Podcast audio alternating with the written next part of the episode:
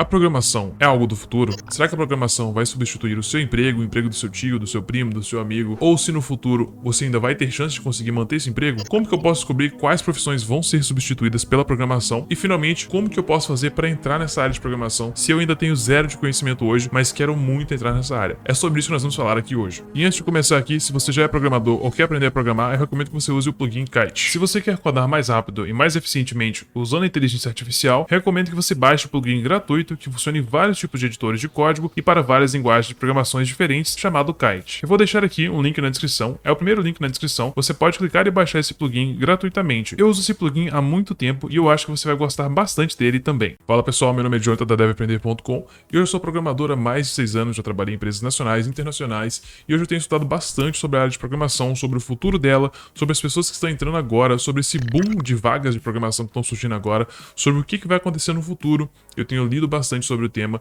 e também ouvido podcasts que falam do futuro, do futuro daqui a 5 anos, daqui a 10 anos, como que o futuro atual vai mudar drasticamente em relação ao que nós temos hoje. Então, a primeira coisa que eu quero te falar é o seguinte: por que, que eu entrei ah, na área de programação e por que, que eu acredito que eu vou permanecer nela? O motivo que eu entrei, na verdade, foi por questões bem básicas, bem bobas até.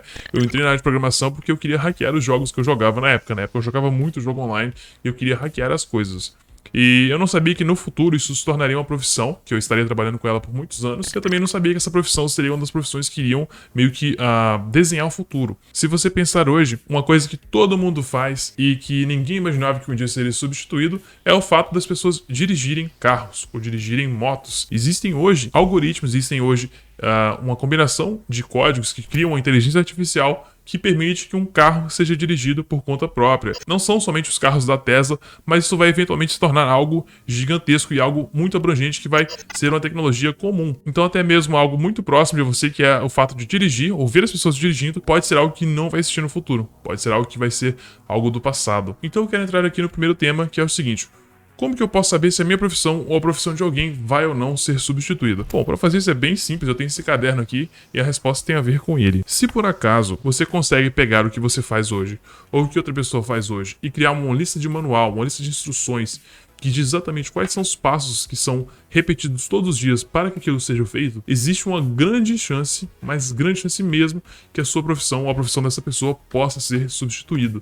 E ah, o fato das pessoas dirigirem é algo que pode estar nesse tipo de lista de manual. Pode ser algo extremamente complexo? Pode, mas com o avanço da inteligência artificial, que basicamente é um aglomerado de algoritmos de programação aliados à análise de dados, eles podem juntar os dois e criar algoritmos inteligentes. E aí vem a inteligência artificial, que é basicamente uh, cálculos matemáticos que julgam qual é a melhor decisão tomar de acordo com dados passados ou dados esperados para o futuro. Então, por acaso, se você está em uma dessas profissões onde você pode criar um manual, passar esse manual para alguém e essa pessoa pode replicar esse seu trabalho, tem uma grande chance que você vai ser substituído. Mas, mesmo assim, uh, de acordo com os estudos que eu tenho feito e também os podcasts que eu tenho ouvido sobre o futuro, inclusive um podcast muito bom que eu vou recomendar para vocês é o podcast 2025 Novo Mundo, uh, do Google Stocco, um podcast muito interessante que fala sobre o futuro em 2025 e depois. Porém, no futuro, onde muitas profissões vão ser substituídas, existem, na opinião do Google Stocco, que é o, é o criador do podcast 2025, duas áreas que deverão estar sendo uh, mantidas no futuro.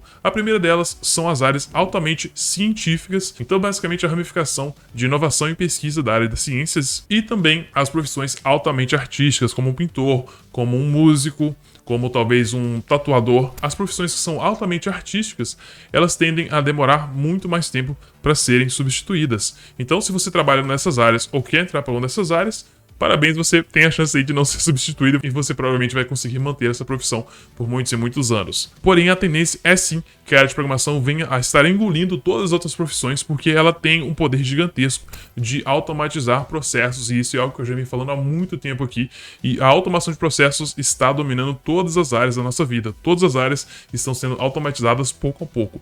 Então, se você quer entrar nesse, tem um termo em inglês que chama jump on the bandwagon, que é basicamente se você quer pular nessa onda, ou se você quer surfar nessa onda, que eu gosto de surfar também, uh, se você quer surfar nessa onda, a melhor forma é de você começar agora e aprender a programar. Isso porque as vagas não vão parar de crescer, elas vão continuar aumentando cada vez mais.